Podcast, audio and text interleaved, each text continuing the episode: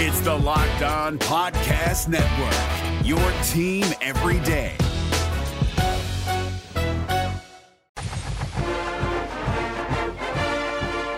This is the Locked On Auburn podcast, your daily Auburn Tigers podcast presented by Fetch Me Home Delivery. Use Fetch Me 20 at checkout for your first delivery free. I'm Zac Blackerby, and at the controls today, very dear friend of mine, Painter Sharpless of ESPN 1067. Hello, friend. How are we doing? I'm swell. I'm very eager for this Saturday.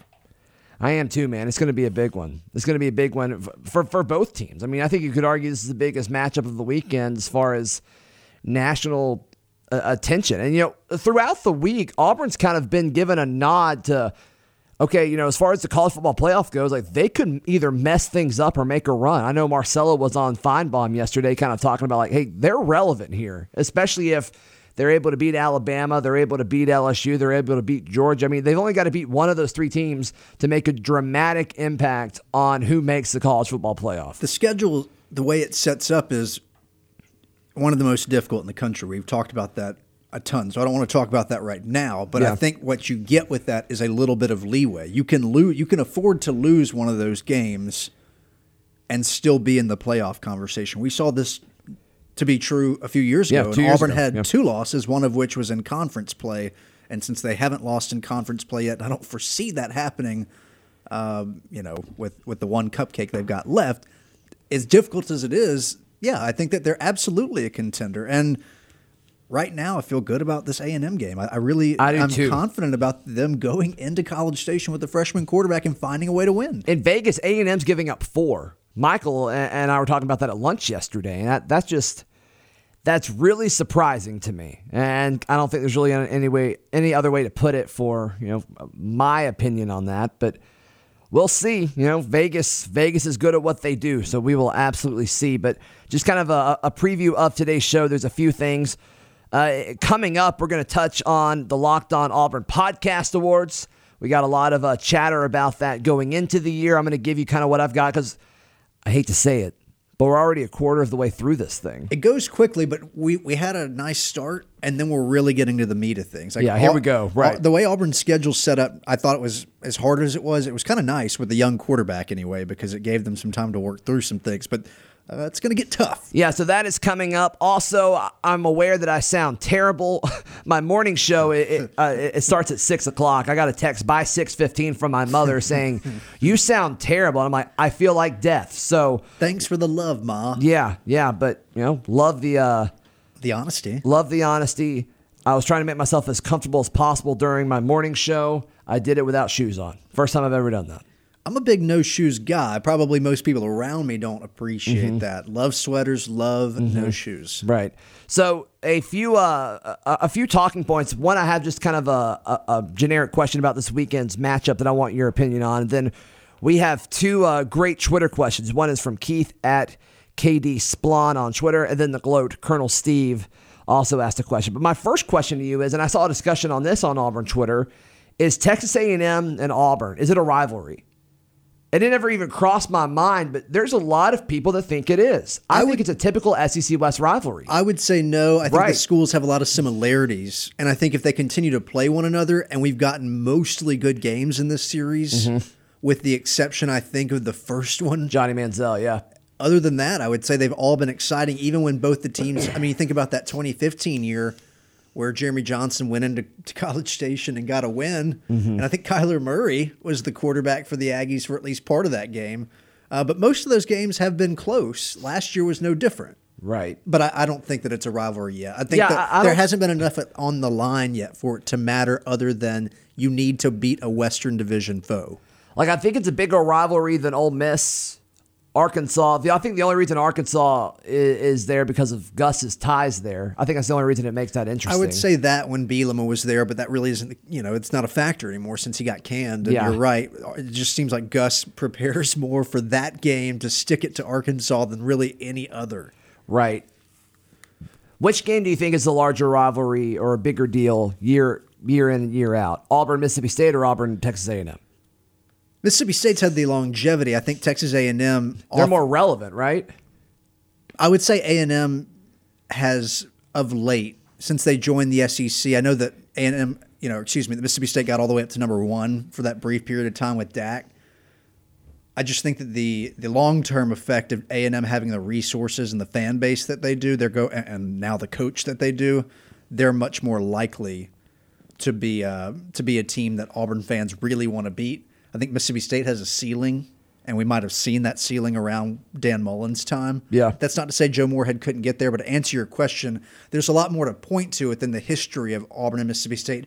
But how much has that game really meant to Auburn fans? I mean, in fact, Not Auburn has generally dominated that rivalry. Now, the last 10 Yeah. years, it's actually been really even. I think it's 5 4 over the last 9 Mm-hmm.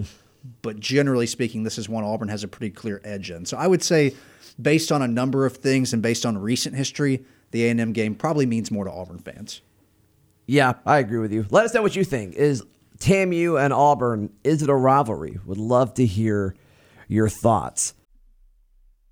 It's Kubota Orange Day. Shop the year's best selection of Kubota tractors, zero turn mowers, and utility vehicles, including the number one selling compact tractor in the USA. And now through June 30, get 0% APR for 84 months or up to $3,300 off select compact tractors. See the details at KubotaOrangeDays.com. Your family, your land, and your livestock deserve equipment they can count on. So find your local dealer today. That's KubotaOrangeDays.com. Another thing I want to touch on is a question from you want to go with Keith or the gloat first? Let's go with Keith and we'll save the gloat for last. Discussion for uh, the cast. Auburn's had some unknown heroes at Kyle Field, such as Marcus Davis in 13, Justin Garrett in 15, and Nick Ruffin in 17, who arguably had the plays of the game in those years. Who is your guy going into this year? He said his is Jordyn Peters, and then I believe uh, the Gloat actually tweeted and said his was um, Roger McCreary, which both of those are good. I think it would be somebody on the offense, just because I think the defense is just so stout, and I think they're really just going to take over the football game. So my answer on offense is I'm going to go with like a Sal Cannella or Will Hastings. My first thought was actually Roger McCreary, but you make a good point about the defense probably keeping Auburn in this game because I don't think A&M's got an incredible offense. They're mm-hmm. still working through some things. I think I'd go with Matthew Hill, also a receiver, a guy that we expected to see more of at this point. We really haven't. Mm-hmm. He has a lot of big play potential, especially with Seth Williams day to day. I think there's a big chance he has a role on Saturday. I think Matthew Hill is a good one. Certainly a guy like Sal Cannella or Will Hastings is a good answer. I think Hastings to me makes a little more sense than Cannella if we were kind of splitting hairs. Yeah, yeah, and the reason I bring up Cannella over Hastings is just kind of based on the question, like unknown heroes, like, mm-hmm. and both of those guys are starters, so they're not really unknown. I, I think the Hill answer is actually better because he's not a starter. I mean, those guys were starters with the exception of Marcus Davis back in, in 13, but What a catch he had in that 2013 game with the sun in his eyes. And I tried to uh, get him on the show this week, but due to his current position Yeah. with the staff, he is unable to. I wish he could. He's he was a lot of fun. Nice guy. Yeah, big fan of his. Big fan of his. That dude can kill some wings. I didn't know that. Yeah, I've he eaten- doesn't. I mean, eaten he's lunch with him a few pretty times. fit guy. I wouldn't. Know, I wouldn't know that. Yeah, I'm sure his metabolism is ridiculous, but that dude can kill. I went. It was me, Jeff Whitaker, and Marcus, Mm-hmm. and I don't think Jeff or me would like to admit this, but I think Marcus outate us. Yeah, that guy had some clutch catches. I think his that was his freshman year, if I remember correctly. And someone can can write me if I'm wrong, but I think he had a couple of big catches in the Mississippi State game that C.J. Uzomah Yeah. ultimately caught the game-winning touchdown in. He was a stud, man. You know, and, and the Rams really kind of screwed him as far as getting into the league, as far as giving him a chance. They gave him a chance. He like flew out there, then he got there, and they're like, actually, never mind. It's kind of my recollection of the story. So I, I hate that he didn't get a legitimate chance because he got hurt his senior year, which is A bummer, to which is a least. shame. yeah, yeah, for sure. So really good question from Keith, and then let's take a qu- uh, quick look at the gloats question, Colonel Steve.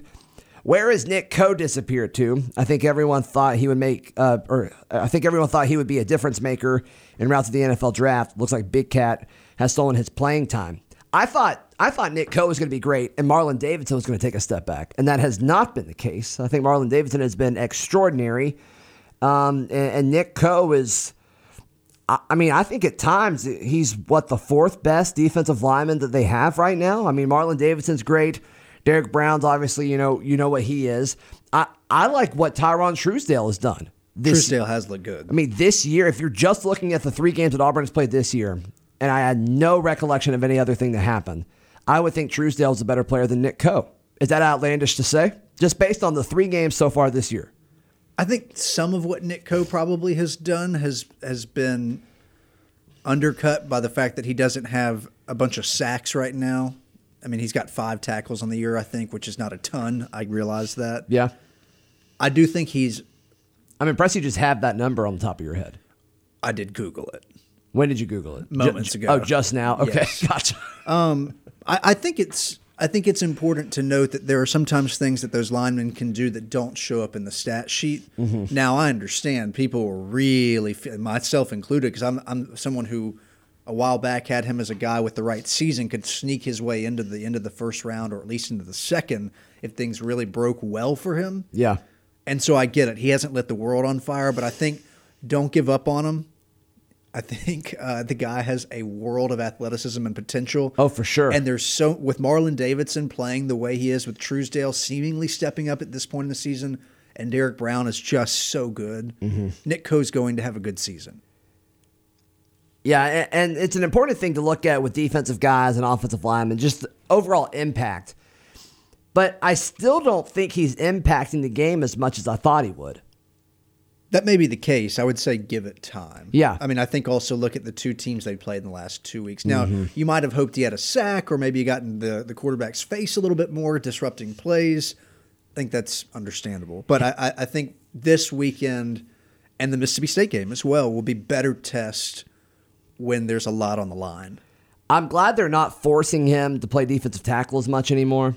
I don't like him on the inside of the defensive line. They did it against Oregon. I'm like, stop it. And they- they've really backed off of that. I think some of that has to do with Truesdale maybe exceeding what they thought. Because I, I was shocked when they ran him out there. I mean, Coach started a defensive tackle against Oregon. And uh, the, the buddy I was watching it with, uh, I'm just like, why, why are they doing that? And now they'll move Marlon inside and they'll put Big Cat on the edge on you know Marlon's side of the field or Nick Coe, and I just like that a lot better. I just like the way they move inside a lot better, Davidson over Coe. But I thought that was a pretty solid question. So shout out to Colonel Steve. SO. I love it. Shout out. I love it. All right. If you're going to the game next Saturday, if you're if you're planning on going for the to the night game, it's a six o'clock kick. I know it's on ESPN, but if you want to be in Jordan Hare Stadium for some Saturday night kickoff action for some college football, there's no other place to buy your tickets but Vivid Seats. Vivid Seats has a, a great free app. Just download the Vivid Seats app in your phone's app store and make a memory that lasts a lifetime and let the Vivid Seats app help you get to your favorite live event. Enter promo code KICKOFF at checkout to receive a discount of up to $100. It's easy to use. You can see your view of the field from where you're buying the tickets at. And I just don't really know why you wouldn't want to go to this game this Saturday night because it's going to be a huge one, especially if Auburn is able to find a way to win on the road at Texas A&M. If they host Mississippi State, those tickets are going to skyrocket. So go ahead and buy your tickets now. Use Vivid Seats promo code Kickoff at checkout to save up to one hundred dollars. You won't regret it. Allstate wants to remind fans that mayhem is everywhere, especially during March. Your eyes are on the road, but the driver in front of you has both eyes on their bracket. Their sudden braking puts you in a 16 car pileup that's anything but sweet. And if you don't have the right auto insurance coverage, the cost to repair this is worse than a busted bracket. So switch to Allstate, save money, and get protected from mayhem like this. Based on coverage selected, subject to terms, conditions, and availability, savings vary. All right, so uh, a, a podcast, I think it was the most listened to podcast that we had in the history of this show and, and all iterations. Back when it was SEC Country, back when it was the Auburn podcast, and now what it is today, the Locked On Auburn podcast. I think the most listened to podcast at the time before this season started was us talking about the Locked On Auburn Podcast Awards, the LOA Podcast Awards. And so we were a quarter of the way into the season. I thought we'd kind of continue making our list of nominees, if you will. And so if there's a category that you think we should share some love on, tweet at us. I'm at Z Blackerby, painters at Paint Sharpless on Twitter, and of course the the show is at Locked On Auburn. We're quarter of the way through the season, so best play. All I have right now is Seth Williams game winner against Oregon. Has to be. Uh, as of right now, there's nothing that's even close to it, right? Yeah, that's it. There might not be by the end of the year. But so I mean, the only other thing that I've thought of is Will Hastings move to to score against Tulane, but it's like that's not even that's almost offensive towards Seth Williams game winner. There's a lot on that play too because there were such high hopes for Seth Williams being a breakout player this year. I mean, he was to some extent last year, but people were hoping he would be the go-to guy. Yeah. And then Bo Nix in his first game ever, in a somewhat eerily similar pass to his dad at one point, Uh-huh. finds a way in an ugly game to get a, a win against a top ten team. I don't. I don't think there's any debate about that being the biggest play thus far of Auburn's season. Best player, I've got a long list, and it's pretty much the same list for best player and MVP. So I'll just kind of read both of those. Bo Nix, Prince Tega, Marlon Davidson, Seth Williams, Will Hastings, Derrick Brown, Noah Igbinoghene, KJ Britt, and Nick Coe. As of right now, who do you think is the best player on this Auburn team going in uh, going into week four? I think it has to be Derrick Brown, and some of that's not going to show up in the stat sheet. Some of it will, but he, and you could see this in different games, and especially the Oregon game, was just a wrecking ball. Yeah. I think you could also argue KJ Britt. Yes, I think that that's a 100% fair agree. argument. So either of those guys would be acceptable. I don't think anyone offensively has been consistent enough to garner that award. Yeah, for best player, but for MVP, it may change a little bit. MVP, eh, you know, I think you could argue it's possibly Tega. For MVP, I, my answer right now is either Christian Tutt or KJ Britt for MVP. As far as how valuable they are, if Auburn did not have them, I think they'd be a, take a step, a big step back. Tutt's a great one for MVP in part because of what he's been able to do in the secondary, but special teams in an area that Auburn was pretty good in last year, they have struggled, but he has been a bright spot there. So I think that's actually a, a nice point that you made. Breakout player, I've got Bo Nix, Tyrone Truesdale, KJ Britt, Noah Igbinoghene, Christian Tutt, and JJ Wilson. Would you read them one more time, please? Bo Nix, Truesdale, KJ Britt, Noah Igbinoghene, Christian Tutt, and JJ Wilson. I want to say Bo Nix, but it's a little too early to do that. I think right now, just because we had this conversation. Gotta be Britt, right? yeah, I mean, it would be fun to do the quarterback. I think they need to win just a little more, and his numbers need to go up a little bit before he gets that. I agree. And then uh, best backup, I've got Gatewood and Bailey Sharp. I thought Sharp did a great job in his role as backup, backing up Prince Tega. Give me sharp. I understand the, the plenty of my friends and people who listen to our podcast and the, the lunch break are very curious about Joey Gatewood and want to see more of him, and I get it. And he looked good running the ball against an underwhelmed and overmatched Kent State team.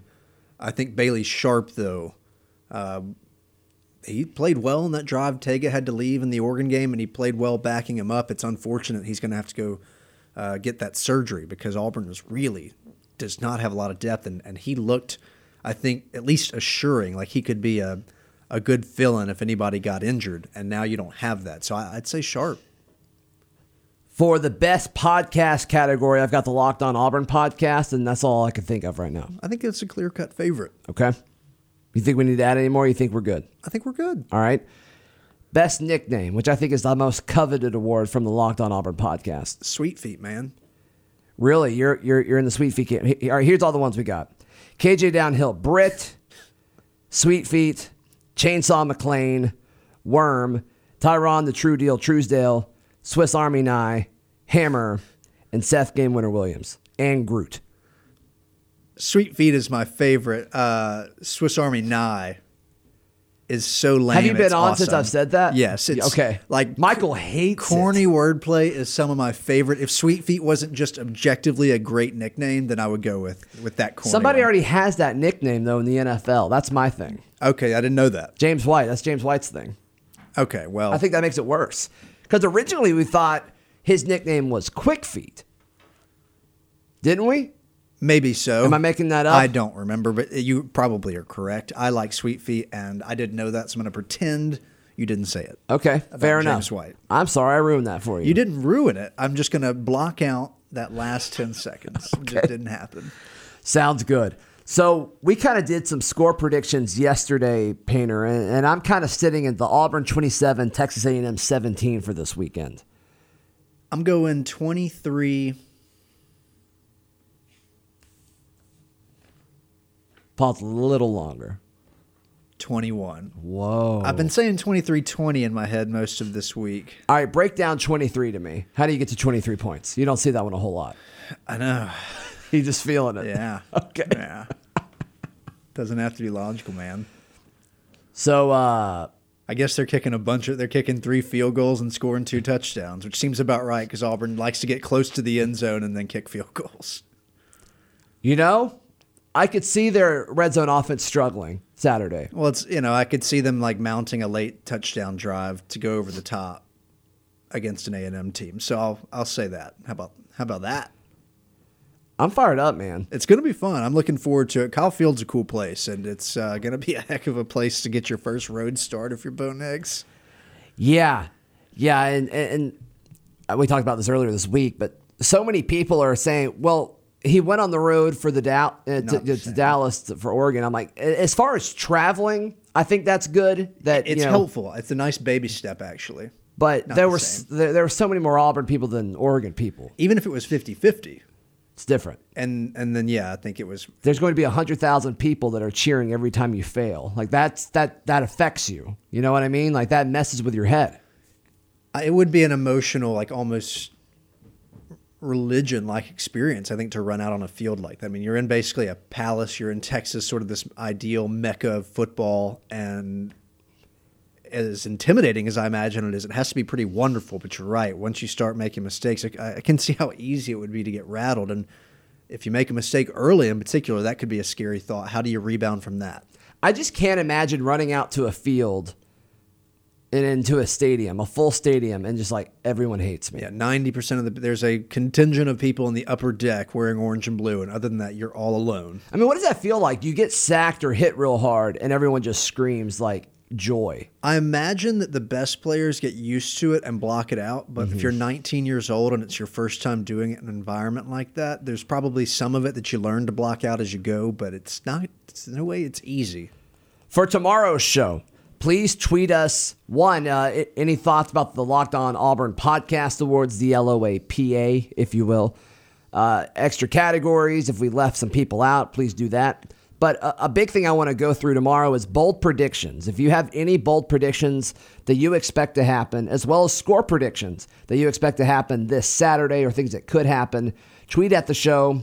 Locked on Auburn. We'd love to go through those. Painter, where can people find you and hear you, brother? At Paint Sharpless on Twitter, and of course, listen to the lunch break with Justin Ferguson and me. That's every day from 11 to 1. And you can catch the podcast of that if you need more Auburn football and basketball news. Yeah, a lot of people love that this show is daily, but you guys are daily as well. It's just a bit longer format, but Right. I mean, there's uh, there's definitely some pros pros to that for sure. So if you need more Auburn content, you got an extra two hours with you guys every day. And you're good enough to join us. So if you like hearing Zac, which it seems like most of you listening probably do, you can catch Zac on the lunch break as well.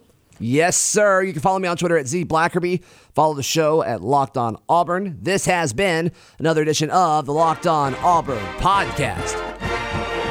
It's the Locked On Podcast Network, your team every day. Hey, Prime members, you can listen to this Locked On podcast ad free on Amazon Music. Download the Amazon Music app today.